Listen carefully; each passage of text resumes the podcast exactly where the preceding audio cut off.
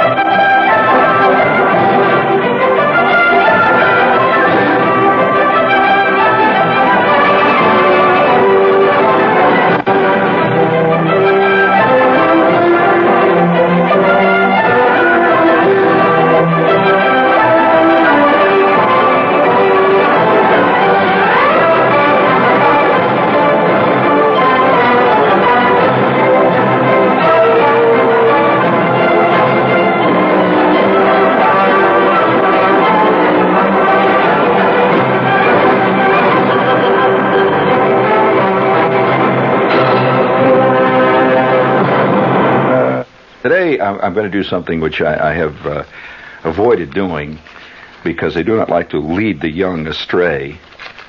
I mean, too obviously, I don't like to do this. But you're listening to a reformed, well, I don't want to use the word criminal. You're listening to a reformed baddie.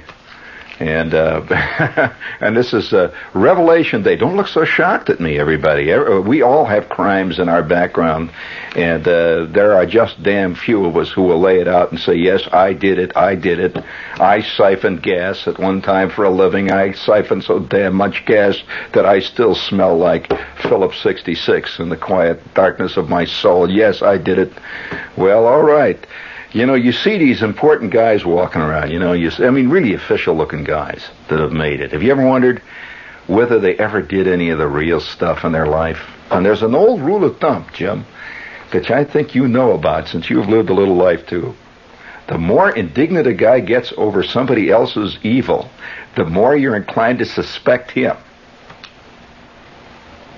Is this a true uh, human equation or not, or am I inventing it? In my life, I don't think I am inventing it. Let's put it this way I do not invent the news, I only report it. that's a nice place to be. You know, I that's why it's always kind of fun to sit back at third base at a ball game. I mean, you don't invent the errors, you only boo them. Right? yes, indeed. You don't make the decisions on a close play at first. You only yell at the guy that does.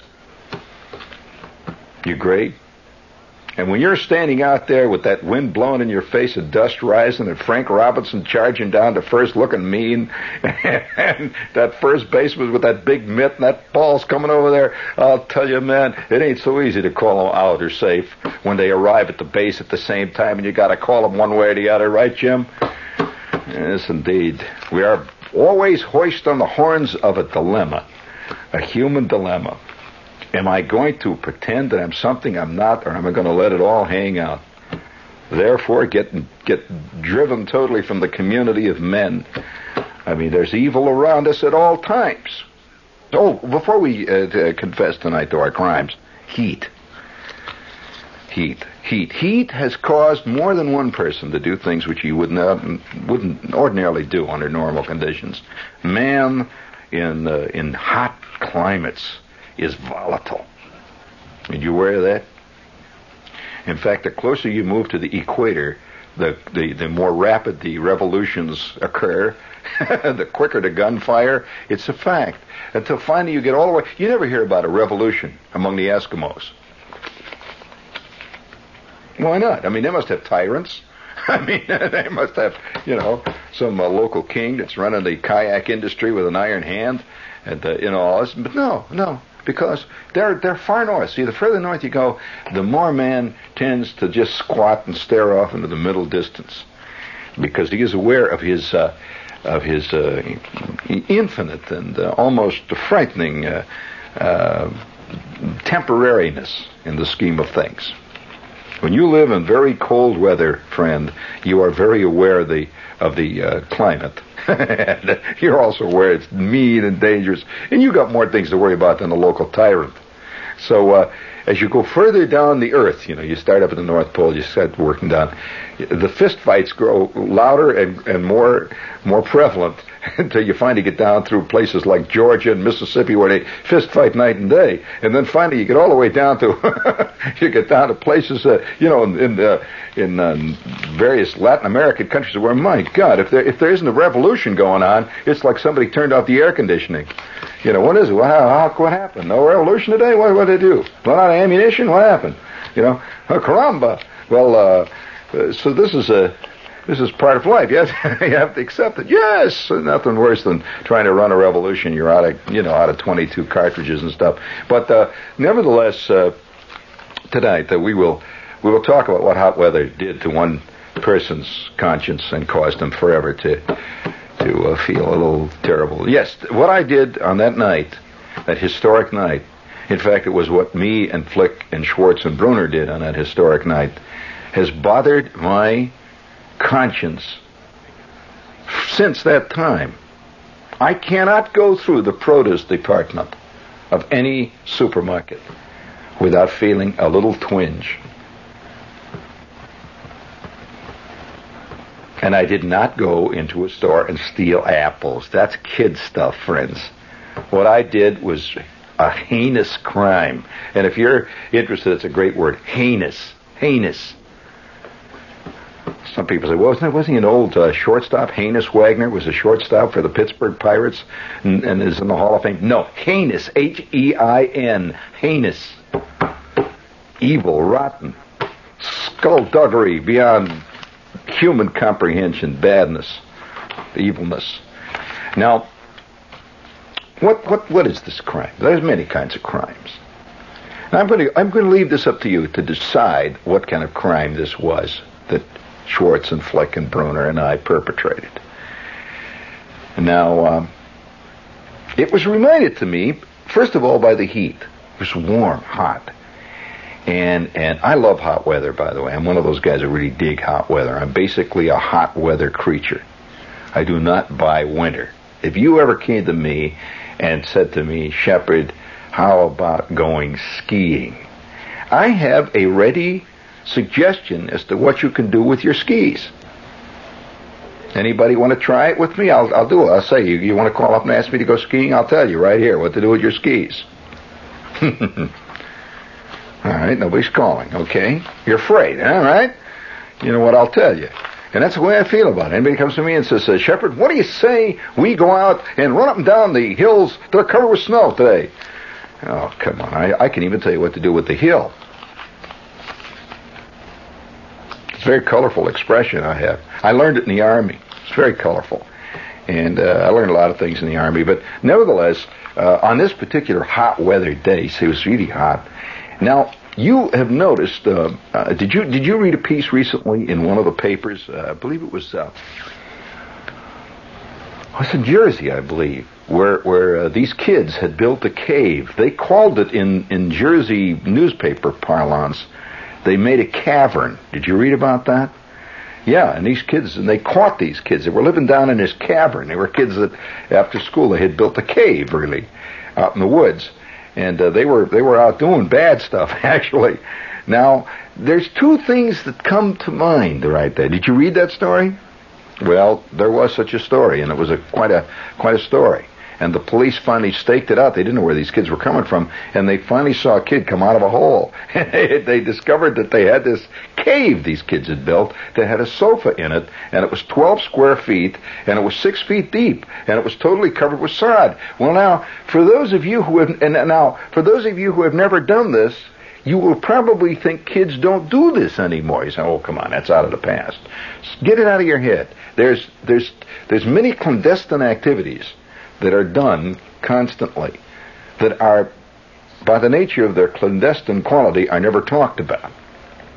In other words, a true clandestine activity is never discussed.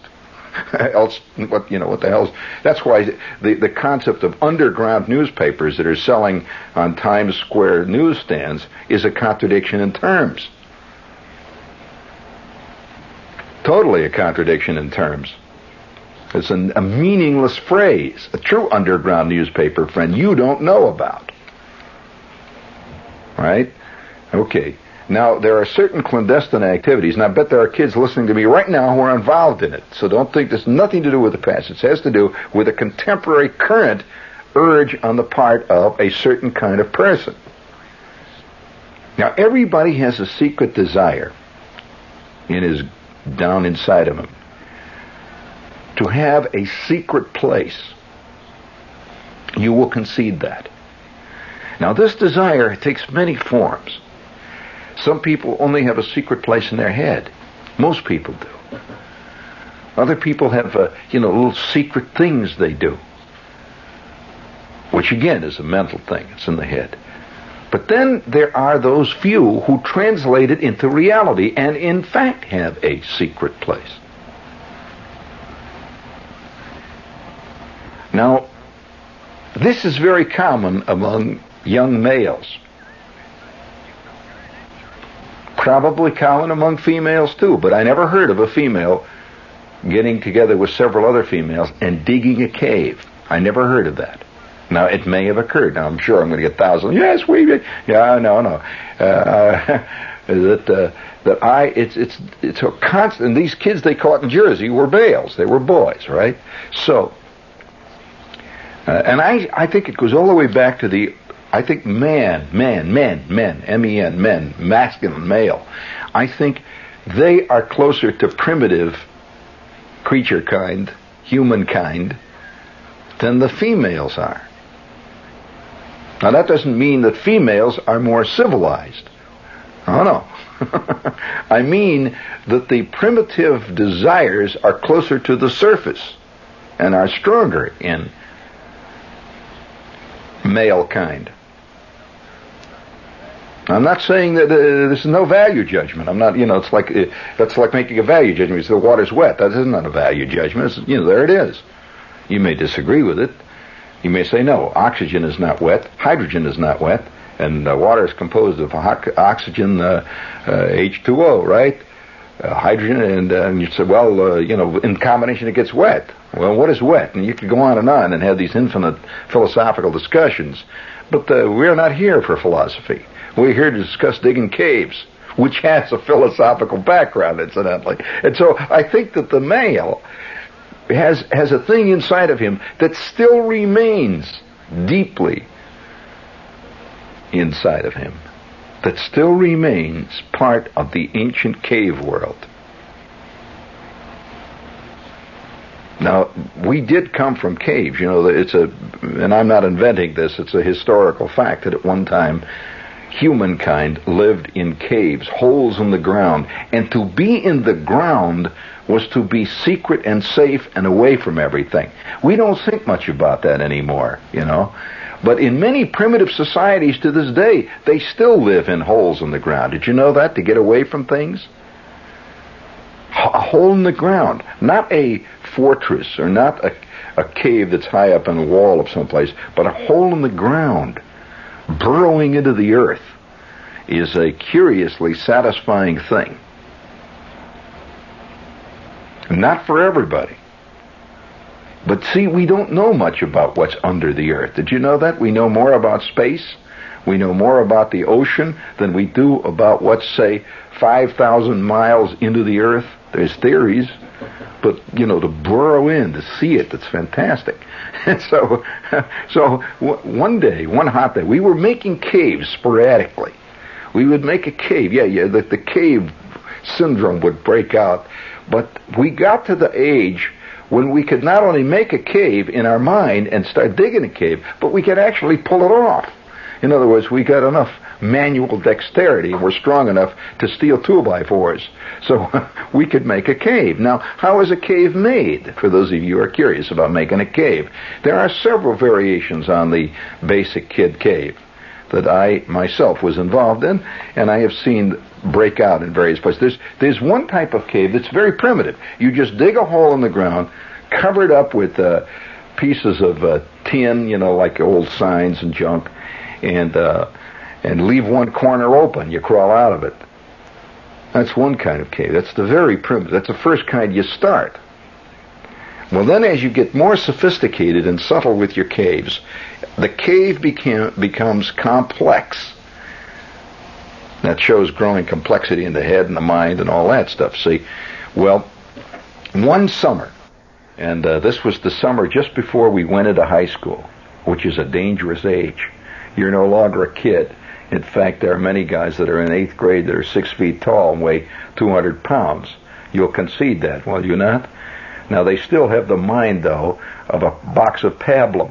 So you you you uh, you put together a uh, a 200 pound body with the mind of a chimpanzee, and you have got a lethal combination. now, in addition to that, and, and, in addition to that, uh, the, the, the, the guy who was in that age group, he has roughly the the uh, conscience and the morality of a rhinoceros, which is to say none. Uh, that it is all give and take. A guy will, will, will not do a thing because he's going to get kicked in the bottom. That's it. But he will not say, I will not do a thing because it is wrong, he, that, which means implies morality. He says, I will not do it because they will catch me. And all hell will break loose. Okay. So that's the difference. You know, that's a complex issue there. So anyway, it was hot. It was warm. We got out of school. This was about our last year in, in grade school.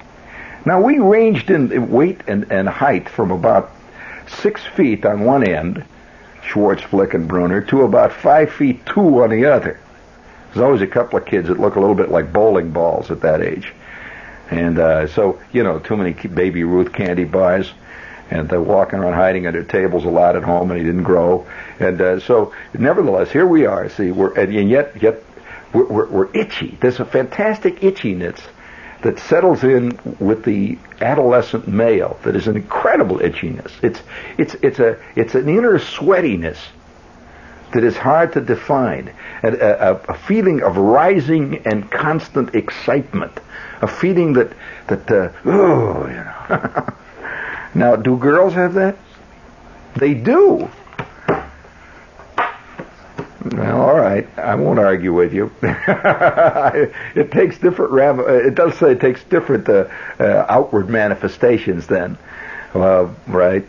So, nevertheless, on this hot summer, we just got out of school. See, this is this added to it. We were out of school, and we're drifting around, and we drift in and out of of uh, of uh, you know, backyards and through vacant lots, and there were thousands and thousands of of, uh, of, of fireflies always. Fireflies, an exciting and erotic in, in, insect. You know, you know what the firefly's doing. You know when he turns his light on, don't you? You don't? You think he's just trying to find his way through the fog? That is a signal, friend, that sign, that little light that goes off and on, he is flashing his little light for other fireflies who may be interested in little action. Now, this is not lost on the walking around Cub Scout, which we were at that time. We were in the wolf pack. So we're drifting in and out of the clouds of, of uh, fireflies and mosquitoes. And almost by spontaneous combustion, it began to build up the crime began. Okay. It was on a quiet midweek day after playing ball all afternoon and grubbing in and out of the weeds and chasing lost golf balls and all the stuff that you know your kids do. You're just walking around. When without even any discussion, we began to dig a cave. It was by almost like mutual instinct. Now this cave was in a sort of wooded lot. It was really a large wooded vacant lot. And it was a good big, it was not really a vacant lot. It was a whole big wooded area that uh, I suppose technically was a vacant lot. There were no houses on it, but it was wooded. And, uh, you know, there were weeds in there. Not many people went in there. And we started to build a cave and we started to dig. And the next morning we were out again digging. Now I went home and I down in the basement we had a, a spade, you know, one of these uh, sharp-pointed shovels. That's a spade. See, a shovel is flat. Did you know the difference between a spade? Okay, uh, so we we that's what we needed. We couldn't work with a real shovel. We needed a spade. So so we had a spade, a couple of spades, and uh, Schwartz got a hold of a pick somewhere, and and we were digging really seriously, digging out there, you know. And and as the hole got bigger, it got more exciting. I mean, it's really a big hole now and and we cut down through about five layers. You know, you begin to see layers of soil. You be, first, you cut down through a layer of, of yellow, wet sand. Then you cut down through a layer of black dirt, and then a layer of grayish dirt, and a layer of pebbles and stuff. And we came across a fantastic nest of grubs.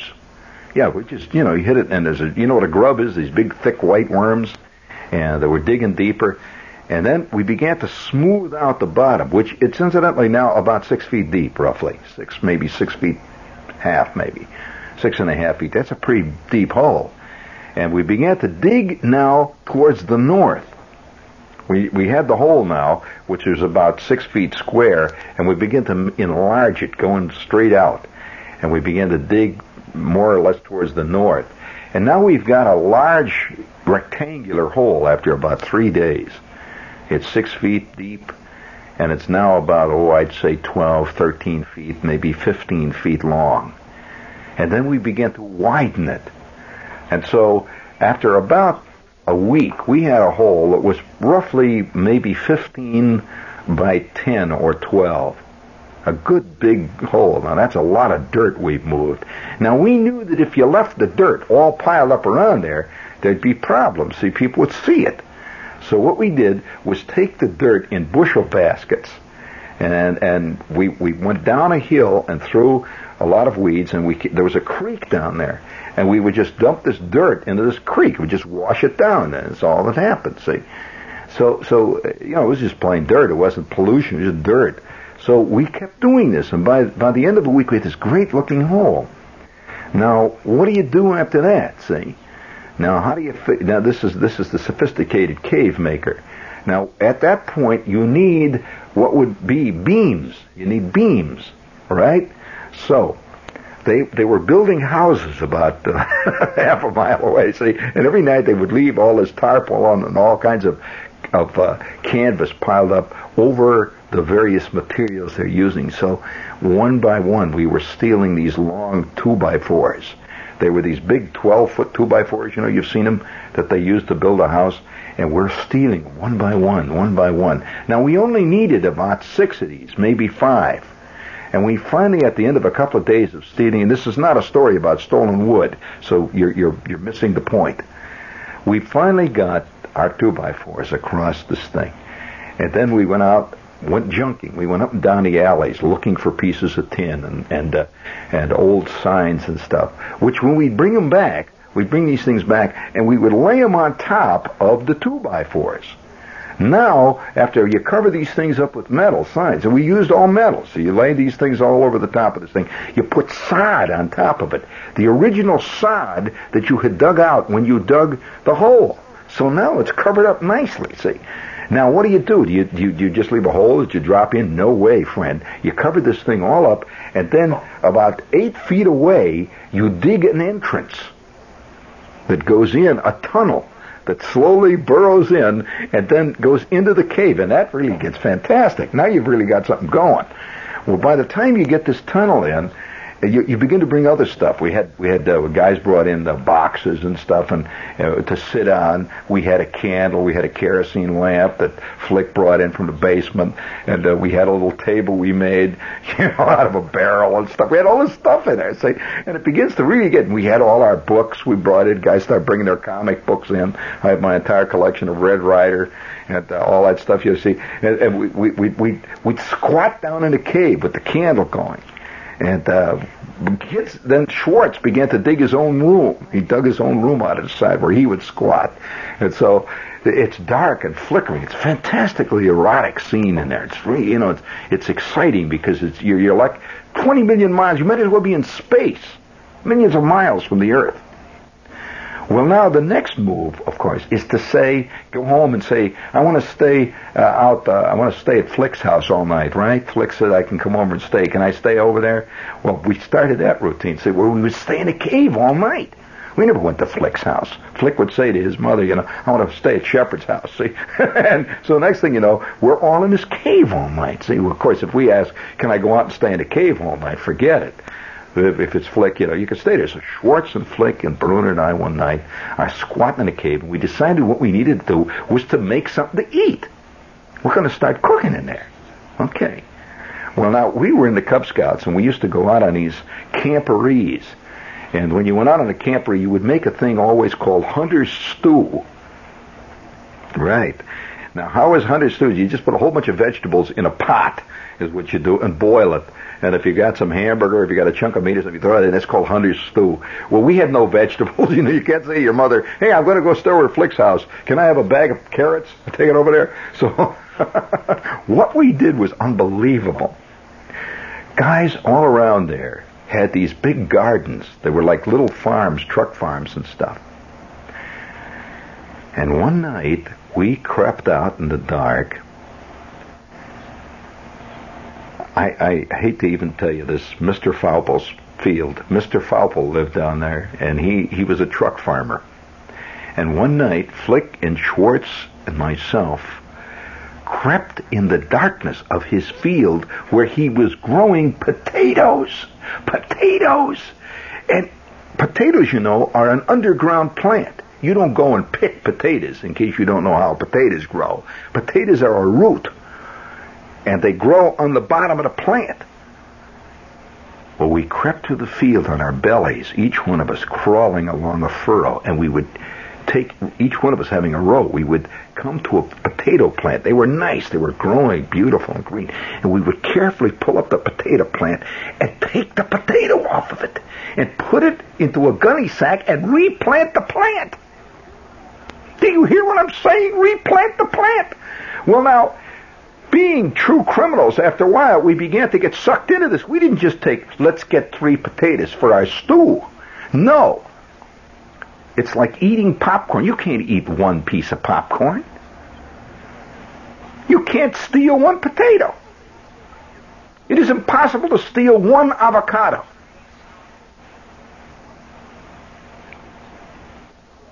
Well, we crept from one end of Mr. Faupel's field to the other, of his little potato field and carefully pulled up every plant in his field and then removed each potato and put it in the gunny sack and we would scurry back this was all at two o'clock in the morning we'd scurry back to our cave with our candle and we had a sack full of big sack now a gunny sack full of brand new unborn tiny potatoes well you know, that, that was just the beginning. We then moved one field over, one field over, and we removed every beet that Mr. Faupel was growing. This is also a root plant.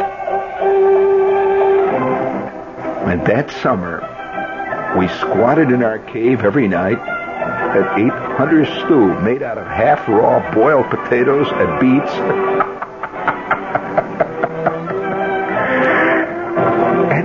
since that time, it is. Well, we did other things. There's some some things we, even now at this point, to protect the, the guilty, I cannot discuss. It is not a matter of protecting the innocent. There ain't any of us that are innocent. It is to protect the guilty that I want to tell you some of the other things that went on. But this cave began to be the center, the focal point of the primitive evil lurking, scrunching life that we were living that hot, steamy summer. And every night we'd make our hunter's stew out of Mr. Faupel's unborn illicit potatoes. And it wasn't only until, you know, I began to slowly grow a conscience, a vestigial one at first, uh, you know, and, until finally today. Now it's going back into a vestigial form. I don't know what's happening. But uh, nevertheless, uh, it, I began to say, what about, can you imagine Mr. Faupel, that glorious day when he sets out to reap his potatoes? And he pulls up plant after plant. There's no potatoes on his potato plants. They were growing, and they grew beautifully. They could, they, no potatoes, and then no beets on his beet plants. What would you think? To this day, Mr. Faupel has no idea what the hell happened that summer to his potato crop. There were no bugs. He did everything right. What happened his beet crop? He did everything right. God, what evil there is that lurks in the hearts of men. What evil there is. You've been listening to Jean Shepherd, author, raconteur, and commentator on the contemporary scene.